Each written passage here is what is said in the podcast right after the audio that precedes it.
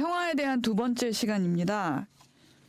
그 평화 우리 지난 시간에도 계속 얘기했지만 평화를 파괴하는 전쟁에 대한 교회의 가르침을 좀 더 구체적으로 들어보면 좋을 것 같은데요. 네. 네.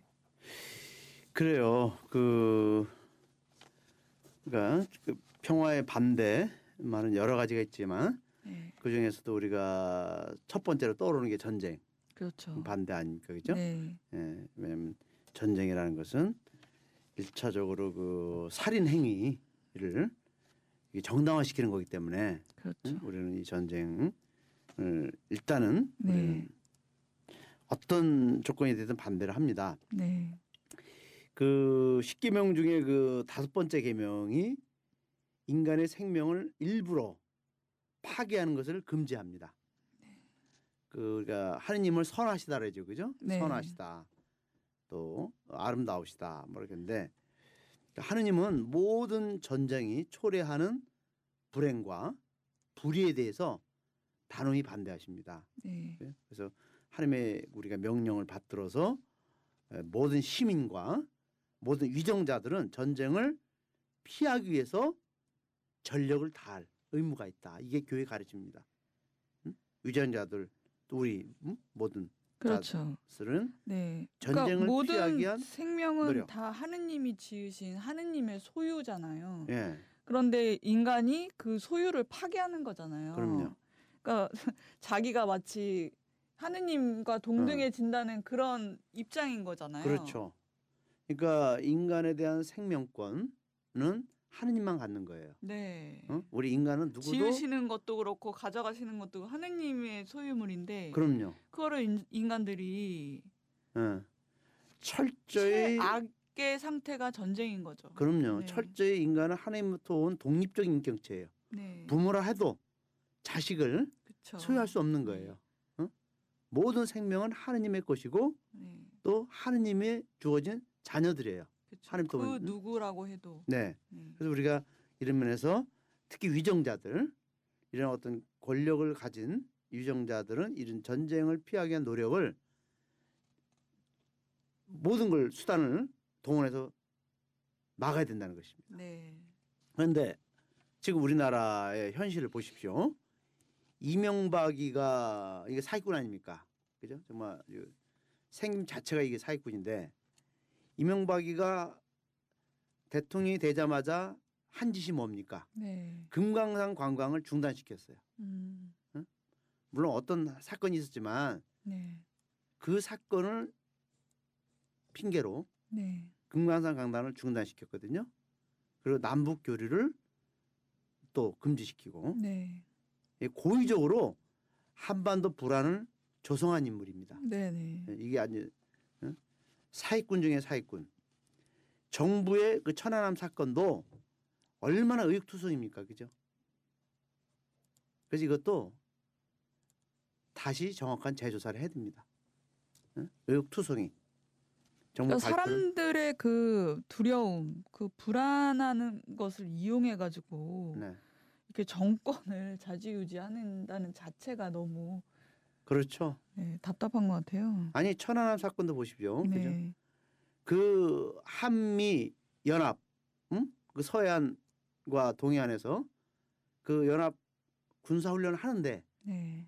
그죠? 어떻게 거기까지 이? 그 북한이 들어와서 네. 어뢰를 쏘고, 네. 그 보면은 정부 발표를 보면은 북한은 못하는 게 없어요. 어? 우리나라 은행 맘만 먹으면 해킹하고. 네. 그 저는 야, 그죠? 우리나라 국방부는 뭐 하고 있냐 이거지. 영화를 너무 많이 보는 거 아니에요? 007 영화의 네. 주인공 제임스 본드가 북한 가서 훈련 받고 오는 것 같아요. 못하는 게 없잖아요, 그죠? 네. 이렇게 남북 관계를 깨뜨려서 고의적으로 불안을 조성하는 네. 이명박과 박근혜 이런 인간들은 다 평화의 그렇죠. 파괴범들입니다. 네. 박근혜가 집권 초기에 뭐라 그랬습니까? 아마도 최순실이가 써준 그런 그 연설문이라고 보는데 통일은 대박이다. 네. 그죠? 그래놓고 어떻게 했습니까? 그 이후에 북한과 전쟁을 하겠다. 어? 선제공격하겠다. 북한 주민들은 다 어? 남한으로 내려와라. 어? 통일이 대박이라고 한 것이 아니라 대국민 사기극을 벌였지 않습니까? 그죠? 그러니까 자기가 얼마나 무능하고 얼마나 부패했으면 항상 무슨 일만 터지면 북한 응? 쪽으로 시선을 돌리게 하는 이런 나쁜 버릇. 그이 박근혜가 지금까지 3년 동안 4년 동안 응? 국정을 한 걸 보니까 누가 국정을 했습니까? 순실이가 그죠? 순실이가 다 어? 국정에 손을 대고 네. 안 건드린 데가 없죠. 네. 그죠? 진짜 이건 안 건드린 데가 없어요. 어? 국방, 교육, 평창 올림픽, 문화, 예술. 근데 그 음, 박근혜 정부에 관련된 사람들이 그걸 다 알고 있었다는 게 더 기가 막힌 거예요. 네. 그 같이 그 나눠 먹기, 공범이죠, 공범. 예, 나눠 먹기를 하고 네. 또 카르텔 형성해서 봐주다가 이게 이제 드러나기 시작하니까 네. 지금 이제 생쥐들처럼 지금 빠져나가기 바쁘죠. 네. 어떻든 박근혜는 이제 그 박근혜를 지지했던 사람들조차도 네. 배신감을 토로하고 있습니다. 어? 어떻게 저럴 수 있냐? 어? 어이가 상실할 지경이라고 합니다. 그걸 몰랐습니까? 그래서 우리 가톨릭 교리는 이런 전쟁을 피하기 위해 전력을 다하라는 네. 그런 그 어떤 의무, 어? 우리에게 줄, 줄 의무 네. 이것을 우리가 수행해야 된다. 네. 그런데 우리 가톨릭 교회 안에서 정당한 전쟁, 정, 정당한 전쟁이라는 게 있나요? 하여튼 정당한 네, 그 전쟁을. 인정하는 교리가 있다고 하던데 네. 그거는 예, 참그 어, 이게 모순된 네, 거네, 네, 그죠? 전쟁이 어떻게 정당화될 수 있냐? 네. 근데 이제 그 정전론이라고 하는 이론이 있습니다. 네. 근데 이게 이제 영어로는 just war theory라고 하는데 그 정당한 그 전쟁 이론은 그 역사적으로 4세기 네. 때 그 암보르시오 성인, 음. 그러니까 아우스토리노 성인이 예, 이거를 발전시켰습니다. 음. 그 13세기에는 토마스 아퀴나스 성인이 네. 또 이것을 잘 다듬어서 체계를 이룬 음. 전쟁론입니다. 그러니까 국가가 정의로운 방법으로 선량한 사람들을 지키고 정의를 구현하게 한 전쟁만이 예, 정당화될 수 있다. 전쟁이 그러면 정당화됐다. 우리 교회가 그 전쟁 상태일 때 전쟁을 정당화하던 일이 다 이런 이론을 바탕으로 한 건가요? 예, 사실 그렇습니다. 음. 뭐 예를 들어 십자가 전쟁도 이 정정론에서 비롯된 거죠. 말하자면 음. 그 예루살렘에 그 이스라엘에 있는 성지를 우리가 그 에, 이슬람 세력으로부터 응? 지키기 위해서 이제 그 십자군 전쟁도 어? 벌어진 것이고 그러니까 전쟁의 명분을 다르게 어떤 정의로운 것을 포장해서 하는 그 전쟁들이 많았습니다. 그러니까 굉장히 잘못된 거네요. 그러니까 이 부분에 대한 사과가 있었나요? 없었죠.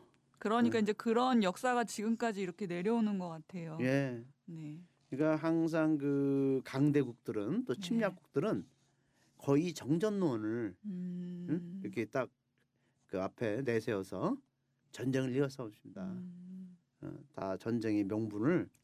어, 다 자기들 어떤 어떤 상태라도 정당한 전쟁이란 있을 수 없는 것 같아요. 그럼요. 말이 안 되죠. 그 일본 같은 경우는 이제 그 1900년대 초에 그 우리나라를 침략하고 이토 히로부미가 네. 이제 침략하고 그다음에 이제 중국 응? 침략도 일삼고 이렇게 했을 때 이토 히로부미의 그 극동 응? 평화론이 있거든요. 네. 그 극동 평화론이 그것도 이거 전쟁을 일으키면서 한 극동 평화론입니다. 네. 얼마나 이게 멋있어요. 이 평화론, 극동 평화론 있죠. 동북아를 우리가 아주 평화로운 그런 질서로 우리가 만들고자 한다 이거예요. 거 갖고 전쟁을 벌이는 사람이거든요. 그렇죠. 그 내용이 뭐냐? 맨날 그렇잖아요. 어, 그 내용이 뭐냐? 네. 일본이 이 극동 지역을 네. 지배하면 네. 평화가 온다 이거예요. 음. 어? 일본을 중심으로 이 음? 동북아 질서를 잡겠다. 네. 이게 극동 평화론이에요. 음. 안종의사의 평화론은 동양 평화론은 각 나라의 네. 예, 국가들의 어떤 그 자주 그리고 독립을 인정하면서 서로 협력하고 교류하자. 네. 이게 동양 평화론이에요. 이게 가톨릭의 평화 사상입니다. 네. 이토 히로음의 극동 평화론은 일본 중심의 침략적 전쟁 평화론이에요. 네. 얼마나 이게 허구이고 위선입니까? 그 이 근현대 들어와서 미국이 이 정전론을 많이 내세웁니다. 그렇죠. 이게 전 세계에서 많은 전쟁을 일으켰는데 뭐 베트남 전쟁도 그런 그 정전론에 입각해서 한 거 아닙니까, 그죠? 어, 나중에는 이제 그것이 그 미국이 통킹만 사건을 조작해서 네. 이제 베트남 전쟁 을 일으켰다는 것이 네. 사실로 드러나지 않았습니까, 그죠? 네. 네. 그다음에 이제 또 지금 그 이라크 전쟁도 또 마찬가지로 그 정전론에 입각한 거고. 그래서 이 정전론이 가톨릭 교회가 내세운 정전론이 이렇게 강대국들에게는 잘못 어? 그 악용될 수 있다는 게 그렇죠. 명분이 되는 거죠. 네네. 그래서 그 근데 이제 지금 그 유엔이라는 그 국제 연합이 네. 이제 인류 평화를 위해서 또 전쟁을 방지한다는 목적으로 2차 세계 대전이 끝난 뒤에 그 유, 에, 세워진 거 아닙니까? 그죠? 창설된 거 아닙니까? 네. 그 거기서도 그 유엔도 그 이렇게 지금 그 안전보장 이사회가 어떤 전쟁을 에, 승인해주고 거기서 그 통과돼야 됩니다. 근데 그 이 유엔도 미국의 그, 음? 그 통제를 받는 그러한 것이 많아요. 그래서 저희 이라크 전쟁 같은 경우도 유엔 그 안전 안보리의 승인 없이 미국이 일방적으로 그렇게 전쟁을 감행했거든요. 네. 그러니까 유엔도 이런 강대국의 이해관계 영매여서 전쟁을 통제하지 못하는 그렇죠. 그런 상황에 있지 않는가 네. 우리가 생각할 수 있죠. 그래서 우리가 이런 면에서 볼 때는 유엔도 지금 제 기능을 하지 못하고 있다. 어? 강대국들에게는 어, 어떻든 이제 우리 이제 우리나라로 돌아오면은 그 박근혜가 그 4년 내내 전쟁 발언을 그렇죠. 서슴없이 하고 있어요. 네. 어? 아주 후한무치할 정도로 네. 전쟁 발언을 뭐 국내 정치가 자격이 불리, 불리하게 들어가면 예? 전쟁 발언을 또 그렇게 국민들을 호도하고 시키고 예? 이고 있지 않습니까? 그래서 우리 한국 가톨릭 교회가 이런 박근혜 이런 호준주의적 응? 전쟁 관에 대해서는 단호하게 비판하고 여기에 대한 반대 입장을 표명해야 됩니다. 네. 그래 평화를 위한 종교라고 하는데 그래서 저는 참 이거 특히 지금이 참 중요하다고 봅니다. 특히 그 분단을 종식시키고 어? 평화를 위해서 한국 교회가 될 일이 너무나 많다는 거. 근데 이 전쟁 얘기를 하면은 그 거의 논쟁이 많이 돼요. 그러니까 그 뭐 어쩔 수 없는 거 아니냐. 우리 나라를 위해서 뭐 해군기 강정의 해군기지도 그렇고 그게 다 정당화되는 거예요. 우리 나라를 위한다. 이렇게 되면은 뭐가 되든 다 되는 거예요. 사드도 그 배치한다고 해가지고 그 난리를 폈을 때 사람들이 나라에서 하는 거잖아. 그거 어떻게 그럼 어디다 해?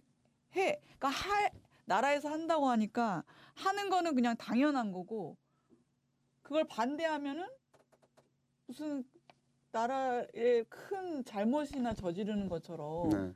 얘기들을 하잖아요. 음. 그 역사적으로 보면요, 우리나라 네. 역사적으로 보면은 그 일제가 침략했을 때 또 청나라나 다른 나라 침략했을 때 관군들은 네. 응? 강군들은 거의 다 한 게 없어요. 의병들이 네. 응? 들고 일어났고 나라를 지키는 의병들이었지 음. 이순신 장군 빼놓고 어? 대부분은 다 국민들을 속이고 어? 부패한 그런 장군들이었어요. 우리나라 국방부도 어? 뭐 나라를 지킨다. 뭘 지킵니까? 방산 비리 보세요. 어? 국민들 혈세 수조 원씩, 어? 수천억씩, 응? 그거 빼먹는 게 누구예요, 그죠? 군대에서 퇴역한 장군들이 미국 락히드 마틴 이런데 로비스트로 들어가서 자기 개인 주머니 채우고 배불리는 거지. 나 다 알지 않습니까, 그죠? 이 우리가 그 잘못된 정권의 전쟁론자들 그들은 절대 국가를 응? 수호하고 보호하는 게 아닙니다. 국민 생기 지키지 않습니까? 세월호 보십시오. 그 바닷가에 떠 있는 해군들 세월호 아이들 구하러 갔습니까? 한 대도 안 갔잖아요. 그 그들을 우리가 뭘 믿습니까? 그죠? 못 가게 네. 했다고. 그러니까 전쟁을 입에 담고 다니는 사람은 다 거짓말쟁이들이고 폭력주의자들입니다. 국민들 지키지 않습니다. 말로만 뭐 국가 안보 그러니까 뭐 제 상식이 잘못된 건지 모르겠는데 상식적으로 국방비를 이렇게 쓸 돈으로 평화 운동을 하면 정말 훨씬 빠른 시간에 평화가 올 것 같은데요. 맞습니다. 네. 왜 그런 무기들을 근데 그런 게 일반 사람들도 그렇게 생각한다는 게 또 문제인 거예요. 네, 맞습니다. 네. 그러니까 나라가 부강해지려면 군사 뭐 물, 무기들이 많아야 되고 좋은 뭐 최첨단이 있어야 되고 네. 그게 이제 또 뭐 하나 사면은 엄청 광고하잖아요. 음. 언론에서. 네. 그러면 마치 우리나라가 되게 잘 살게 된 것 같고 음, 안전하게 된것 네. 같고 이렇게 느낀단 말이에요. 네. 결코 근데 그렇지 이제 또 않다는 트럼프 것을 우리 네. 그런 부분에 중심이 있는 미국이 트럼프가 또 되어서 국방비 굉장히 많이 한다고 하더라고요. 군사적으로 강대국을 만든다는 거예요. 네. 그래서 정말 너무 걱정이 많이 됩니다. 네. 이제 그게 이제 이어서 나올 겁니다. 어? 네. 그것이 군사비와 평화의 반비례를 네. 얘기할 겁니다. 네. 네. 그럼 우리가 이제 그 전쟁을 억제하고 방어한다는 차원에서 군사비를 또는 국방비를 늘리는 정책에 대해서 우리 교회는 단호히 반대합니다. 음. 음? 어떤 명분으로도 그것은 우리는 반대합니다. 군사비를 늘리게 되면 다른 나라와 군비 경쟁을 하게 됩니다. 그죠? 네. 이게 결과적으로 뭐냐? 전쟁의 원인이 될 수 있는 거예요. 그럼요. 그 에, 미국의 예를 들어 보면 미국 경제에서 군수 산업이 차지하는 그 비중이 그 25%가 됩니다. 음. 그 신무기를 개발하고 또 무한정 생산해서 자기들이 만든 무기를 어딘가에 그죠? 어느 지역인가에 사용할 지역을 찾습니다. 그죠? 그또 미- 계속 무기를 만들어니까 재고가 쌓이죠. 그러면 소비해야 되죠.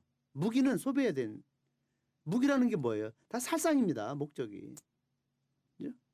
살상. 그러니까 그런 신무기를 응? 팔아야 되고 군수 산업을 계속 가동시키려고 하니까 당연히 전쟁에 대한 유혹을 떨쳐버릴 수가 없죠.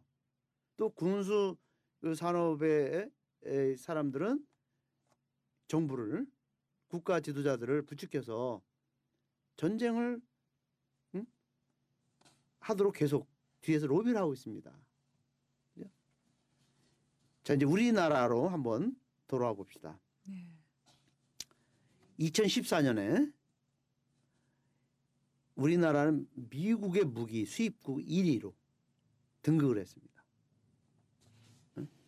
미국의 무기를 가장 많이 사는 나라가 바로 우리 대한민국입니다. 그죠?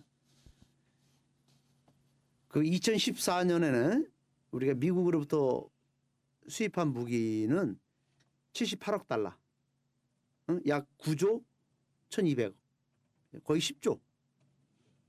10조면 얼마 얼만큼의 액수일까요? 10조면은 상상이 안 돼. 예. 세상에. 그리고 이 박근혜 정권 들어와서 네. 미국 무기가 수입이 두 배로 늘어났어요. 응? 다른 정권 때는 이 각 나라의 그 무기를 이렇게 좀 균형 있게 우리가 수입했는데 박근혜 정권에서는 아주 오직 응? 미국 무기만 아주 독점을 하다시피 이렇게 수입을 했거든요. 네. 자, 더 큰 문제는 뭐냐면은 국민의 세금을 미국 무기 사들이는데 이렇게 많이 투자해 버리면 정작 우리 경제는 위축될 수밖에 없죠. 그렇죠. 그죠? 근데 무기를 이렇게 안 사면 전쟁 나나요? 네? 무기를 안 사면 전쟁이 나나요? 예, 이거에 대해서 네. 이제 유럽에서 네. 어, 이제 이런 그 이야기 이런 조사가 나왔어요. 네, 네. 에, 국방비를 많이 쓴 나라들은 네, 네. 하나같이 경제 위기가 갈수록 더 심화되었다는 게 유럽에서 내는 보고서입니다. 그렇죠. 이게 지금 10조면 예, 우리나라 이게 만약 복지로 쓰여졌으면 예. 그 할머니들이 종이 박스 주스러 다닐 일도 없을 그렇죠. 테고 우리 청년들이 청년들이 지금 실업 실업난에 저렇게 맞아요. 이웃받을 수 없죠. 중소기업이 저렇게 망해가고 일도 없을 테고 네. 그래서 유럽에서는요, 그 국방비를 최대한 줄이면서 왜 경제 위기 때문에 그렇죠. 국방비를 줄이다 보니까 경제가 호전되고 네. 어? 그리고 더 안정적으로 갔다는 게 이게 보고서 나왔습니다. 네. 자, 그럼 우리나라 무기 현황을 제가 또 한번 이렇게 좀 찾아봤는데 네. 에, 구매 예정인 구매 예정인 미국의 무기 현재 F-35 전투기 차세대 전투기죠. 이게 7조 3천억입니다. 글로벌 호크 어, 약 8,800억. 패트리어트 미사일 약 1조 4천억. 여기에 이제 최근에 사드가 있죠. 사드를 락히드 마틴에서 한 대만 들여오는 게 아니랍니다. 한 대 2조입니다. 네. 네 대가 들어올 거예요. 네. 지금 현재 네. 8조죠. 네. 이렇게 미국 무기는 천문학적으로 엄청나게 우리가 돈을 쏟아부으면서 응?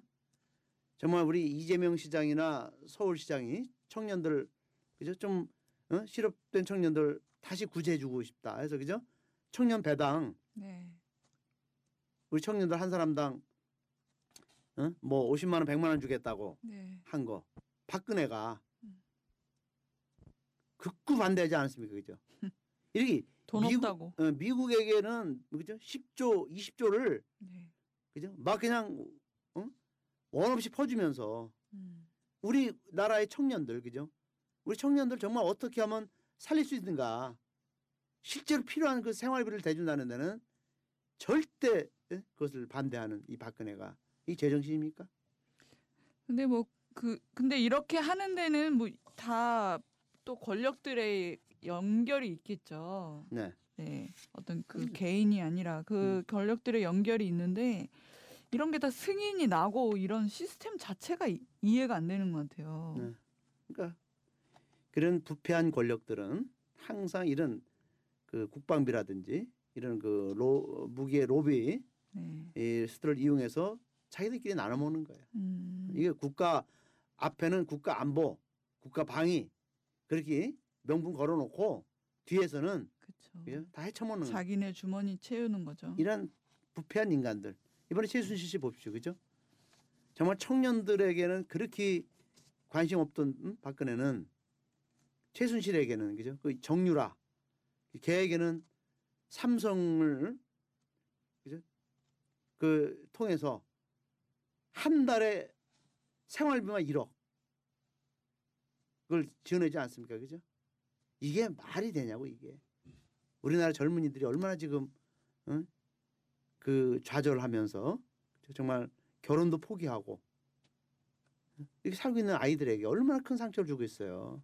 이게 이게 무슨 이게 응? 저 대통령입니까 이게 정유라를 위한 대통령입니까? 그래서 우리 가톨릭 교회는 응? 네. 무기를 개발하고 생산하고 거래하는 그 군수 산업을 경제 산업 활동으로 보지 않는다는 겁니다. 네. 이렇게 무기를 개발하고 그 생산 하게 되면 자꾸 그만큼 뭐예요? 전쟁의 위험성이 높아지는 겁니다. 그렇죠. 그죠? 네. 인간의 생명과 안전이 위협받는 거예요. 네.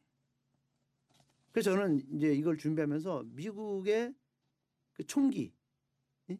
예, 문제에 대해서 한번 제가 좀 이렇게 예, 조사해 봤는데 네. 참 이것도 미국의 총기 산업이 호황이죠. 네. 이 미국은 총기 산업 총기 소지가 자유롭고 물론 이 주마다 약간씩 좀 이렇게 차이는 있지만 대부분의 주는 이 총기를 다 허용하고 있어요. 소유를. 미국에서 총기 사고로 죽는 사망자가 예, 매년 3만 명입니다. 왜 그래요? 총기를 생산하니까 총사고 나는 거예요. 그렇지 않습니까? 그죠? 그렇죠. 예. 총기 산업이 호황이면 호황일수록 그만큼 거기에 따른 피해자가 같이 늘어나는 거예요. 그러니까 우리가 이런 그 무기 개발과 생산 활동이 경제 산업 활동이 아니라고 교회가 명백히 밝힌 이유가 여기 있는 거예요. 음. 생명을 죽이는 산업이다. 이건 경제가 아니다. 미국이 총기 산업으로 매년 60억 달러를 네. 벌어들이고 나갑니다. 60억 달러. 얼마나 큰 돈입니까? 그리고 미국에서 지금 현재 총기가요. 30억 만 개의 총기가 있다고 합니다. 미국 사람이 지금 미국 인구가 3억 2천만이에요. 네. 그럼 30억 개의 총기가 지금 음? 있다면은 이거 그죠? 국민 한 사람 다 따지니까 한 사람이 10개의 총을 갖고 있다는 겁니다. 평균적으로. 이렇게 무기 생산과 거래가 미국 산업의 중심 산업으로 정착되고 있는 것은 그만큼 미국은 위험한 사회. 그죠? 사람의 생명이 존중받지 못하는 이런 사회로 가고 있다는 겁니다.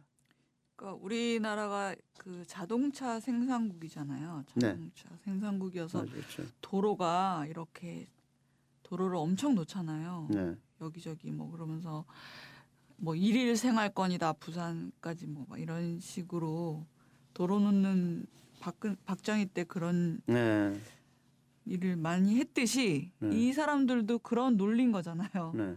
위험을 사람들에게 위험을 불안을 조성해 가지고 그렇죠. 네. 그러니까 미국의 이 총기 업체들이 그 그쪽에 그 의원들 의회 의원들을 로비해서 이것을 규제 못하도록 응? 만들고 있거든요. 그러니까 나를 위협하게 하는 사람에게 총을 쏴도 된다는 게 일단은 깔려 있는 거죠. 죽여도 된다는 게 깔려 그렇죠. 있는 거잖아요. 악순환이죠. 그죠? 그러니까 나를 방어하기 위해서 나는 총을 가져야 된다. 그죠? 또 누가 총을 쏘고 있고 악순환이에요. 근데 지금 미국에 아마 가보시면 알겠지만은 미국에 이렇게 주마다 이렇게, 이렇게 다녀보는 그 큰 그런 그 사인 간판이 있거든요. 거기에 보면 생명을 죽이지 말라. 음. 그러면서 밑에 뭐라고 써 있는지 아세요? 낙태는 범죄다 이렇게 했어요. 근데 총기에 대한 얘기는 없어요. 음. 미국 가톨릭이나 개신교도요. 낙태를 금지한다라고 엄청나게 생명 운동을 하면서 총기 문제에 대해서는 무척 소극적이에요. 실제로 이, 이, 이, 이 총기 사고로 인해서 엄청난 그 에, 살인과 에, 범죄가 일어나고 있는데 여기서는 침묵하는 우리 종교를 보면은 미국의 종교들 보면은 결국 뭐냐 뭘까요? 그죠? 사실 생명 운동을 네. 그냥 낙태 운동 이꼴 생명 운동 총기 규제에 대해서는 침묵. 왜? 이 총기 산업에 종사하는 사람들, 그런 사람들이 이제 열심히 다니나 예, 그들이 또 그 경영자들, 네. 기업가들이 열심히 다 또 종교. 쪽에 예. 얼마나 많은 헌금을 내겠습니까? 그죠? 그러니까 생명의 논리로, 생명의 원리로 종교가 돌아가는 게 아니라 자본의 논리로 응? 종교가 돌아간다는 게 얼마나 비극적인 겁니까? 이번에 트럼프가 나온 것도 네. 가톨릭 신자가 미국의 가톨릭 신자가 25%입니다. 음. 응? 개신교 신자가 음. 40%입니다. 그죠? 65%의 기독교인들이 있는데 트럼프가 대통령이 됐죠. 그죠? 그만큼 기독교인들의 가치관이 트럼프와 비슷하다는 겁니다. 그죠? 부자 교회가 됐다는 꼭 보는 그렇게 것도 생각할 수밖에 되겠죠. 없죠. 네.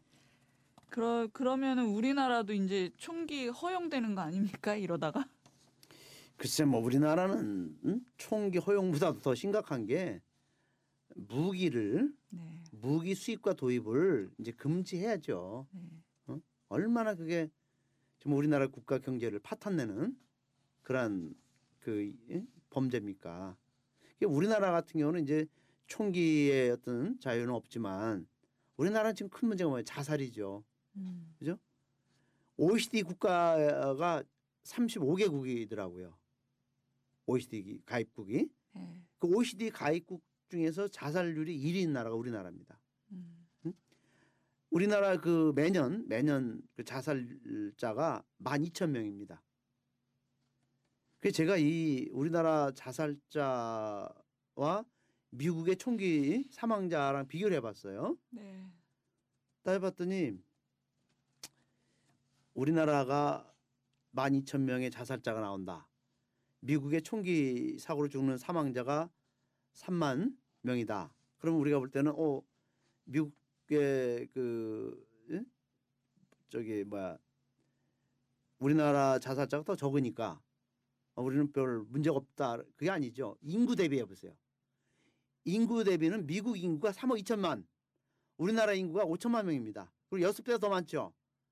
그리고 실제로 우리나라는 자살자가 예? 미국에 대비해 보니까 한 해에 7만 2천 명이 나와요. 응? 7만 2천 명.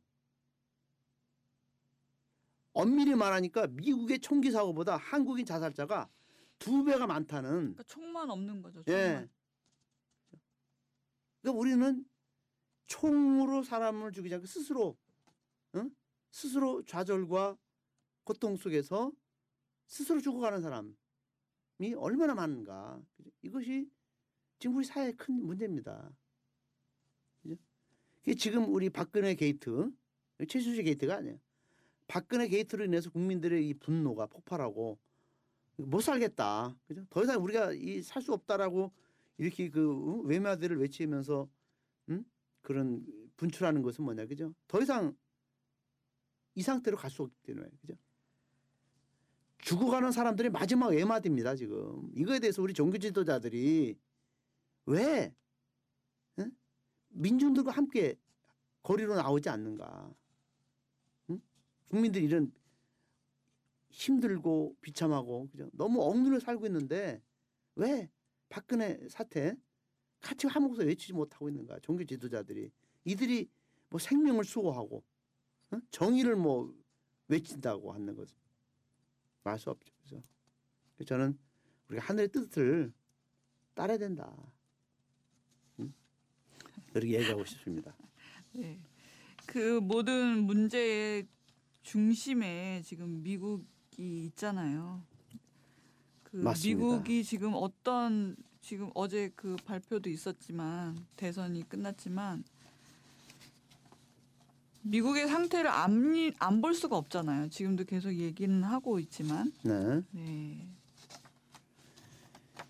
그 미국의 그 입김 또 네. 미국의 종속 응? 또 미국으로부터의 그런 어떤 뭐그 우리 그 절대적인 영향력이 너무 큰 나라죠.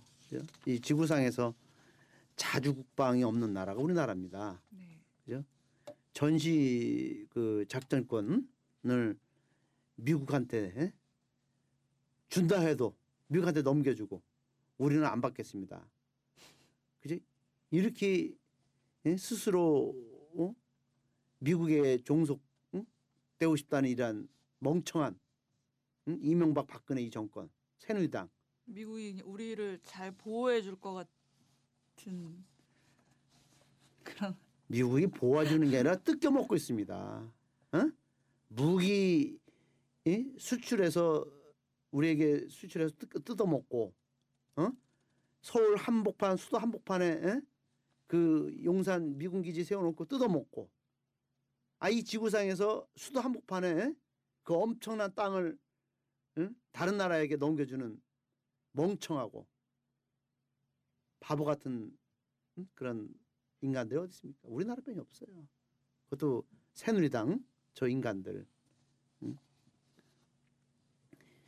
그 이제 그 우리나라 이제 그 군사비 국방비에 대해서 또 우리 연구된 조사 보고서를 좀 짚고 넘어가야 되지 그죠? 구체적으로 그 스웨덴의 그 스톡홀름 국제 평화연구소라는 데가 에서는 그 매년 국제 평화와 군사 관련된 조사 연구를 하는 그런 기관입니다. 네.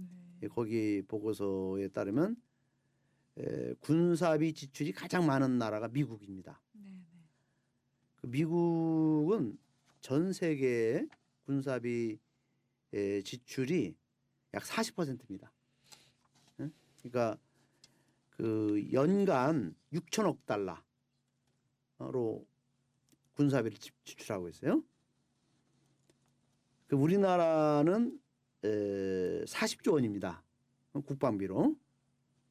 근데 그 국방비가 그 세계 10위권 안에 들어요. 지출이. 네. 그죠? 이렇게 엄청난 국방비를 지출하고 있으면서 사회복지 쪽은 복지비는 아주 형편없습니다. 그 OECD 국가 이게 지난달 10월 말에 그, 그 에, 보고서입니다. OECD 국가에서 사회복지 지출에 대한 보고서를 보니까 네. OECD 국가가 35개국인데 회원국이 네. 네. 우리나라 그 복지 지출은 34위입니다. 35위가 어디냐? 꼴찌가 어디냐? 멕시코입니다. 음. 그 보통 35개국의 그 사회복지 그 비중 지출 그 평균치가 20, 21%입니다. 네. 그 우리나라가 10.4 퍼센트 네. 로 에, 이고 멕시코가 7.4%입니다. 네. 그죠? 그러니까 이렇게 우리나라는 사회복지 지출 비중이 거의 뭐 어? 하위 수준에 머무르고 있어요. 그러니까 세계적으로 국방비 지출은 10위권인데 상위 랭킹인데 사회복지 지출은 꼴찌요.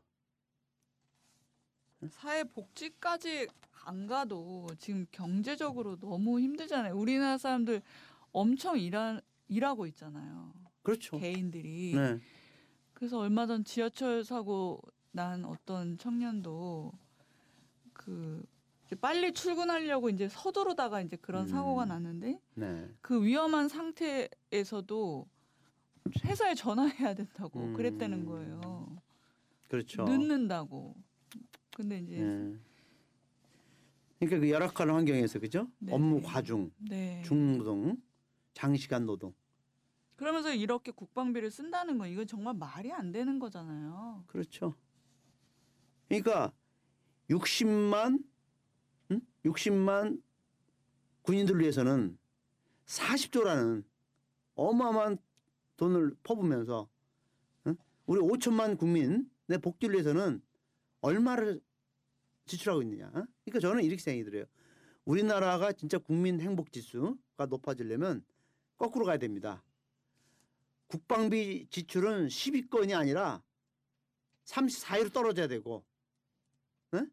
사회복지 지출은 34위 꼴찌가 아니라 세계 10위로 올라가야 이걸 뒤바꿔야 순위를 뒤바꿔놔야 예, 우리나라 행복. 지수가 높아지는 근데 거예요. 이 국방비 안에서도 그 거의 무기 수입 의이 그렇죠. 비용이지 그 군인들도 지금 의무잖아요. 우리나라는 응. 군인들도 그냥 의무로 그렇죠. 다 데려다가 쓰고 청년들을 네.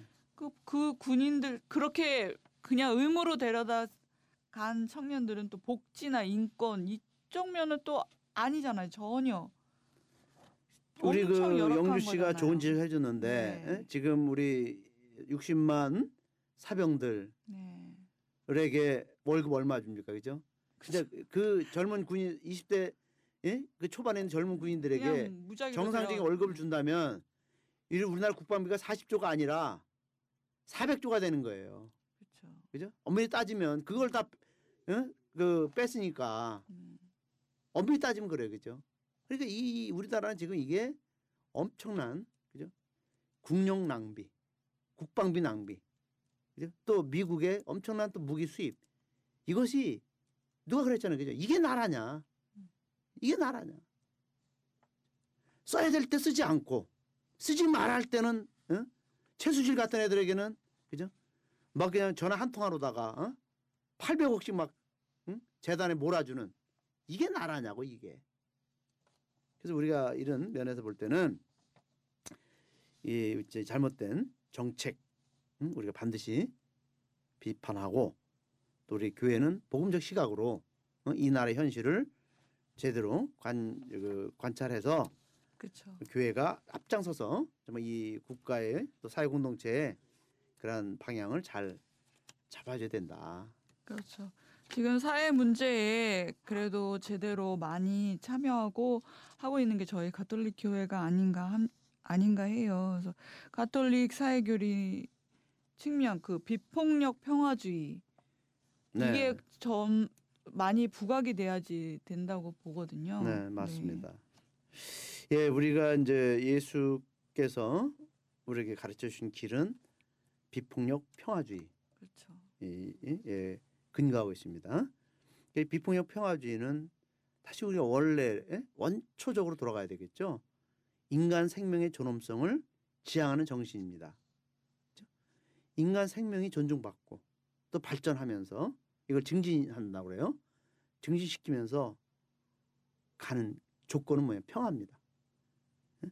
평화는 단순히 전쟁이 없는 상태로 끝나는 것이 안, 아닙니다. 평화는 사람들이 선익, 좋은 그런 뜻, 공동선을 보호해 주는 겁니다. 그래서 평화는 사람들 사이에 자유로운 소통과 대화에서 오는 것이죠. 박근혜처럼 북한과 모든 소통과 교류를 단절하고 개성공단 응? 하루아침에 문 닫아버리고 금강산관당 중단시켜버리고 이런 행위는 평화가 아닙니다. 폭력입니다. 전쟁입니다. 응? 그리고 범죄입니다. 또 우리가 평화는 다른 민족의 존엄성을 중, 중요시 여겨주는 것이죠. 존중해 주는 것이죠. 그래서 우리 이웃 사랑, 형제적 사랑 이것을 끊임없이 실천하는 게 평화입니다. 그죠? 평화는 우리 수- 교회 사회 교리에서 얘기했죠. 정의의 결과이고 또 사랑의 열매라는 것이죠. 이것이 교회의 핵심입니다. 그래서 교회는 예수 그리스도를 평화의 왕으로 소개하고 있죠. 바로 사도가 그리스도는 우리의 평화라고 말씀하셨고 또 예수님께서도 뭐라 그랬습니까? 행복하여라 평화를 이루는 사람들 그들은 하느님의 자녀라 불릴 것이다. 네. 라고 선언하지 않았습니까? 그죠? 그래서 우리가 70년간 남북 간의 이런 긴장과 전쟁의 공포가 아직도 짙게 들여준 이 상태에서 우리가 살고 있다는 거 네. 어? 우리가 분명 현실이죠. 네. 이 평화의 사도가 되라는 하나님의 그 사명 응? 우리가 받았으니까 한반도의 분단 네, 사슬을 이제 끊어내고 이제 이 땅에 진정한 평화가 올 수 있도록 우리 뭐 우리가 모든 걸 다 바쳐야 됩니다. 그래서 우리가 이 평화라는 이 주제를 가지고 네. 두 번에 걸쳐 어? 다루지 않았습니까, 그죠? 네, 네. 분단 분단 상황에서 살아가는 음, 우리들이 너무 절실한 과제, 절체절명의 과제는 평화다라고 그렇죠.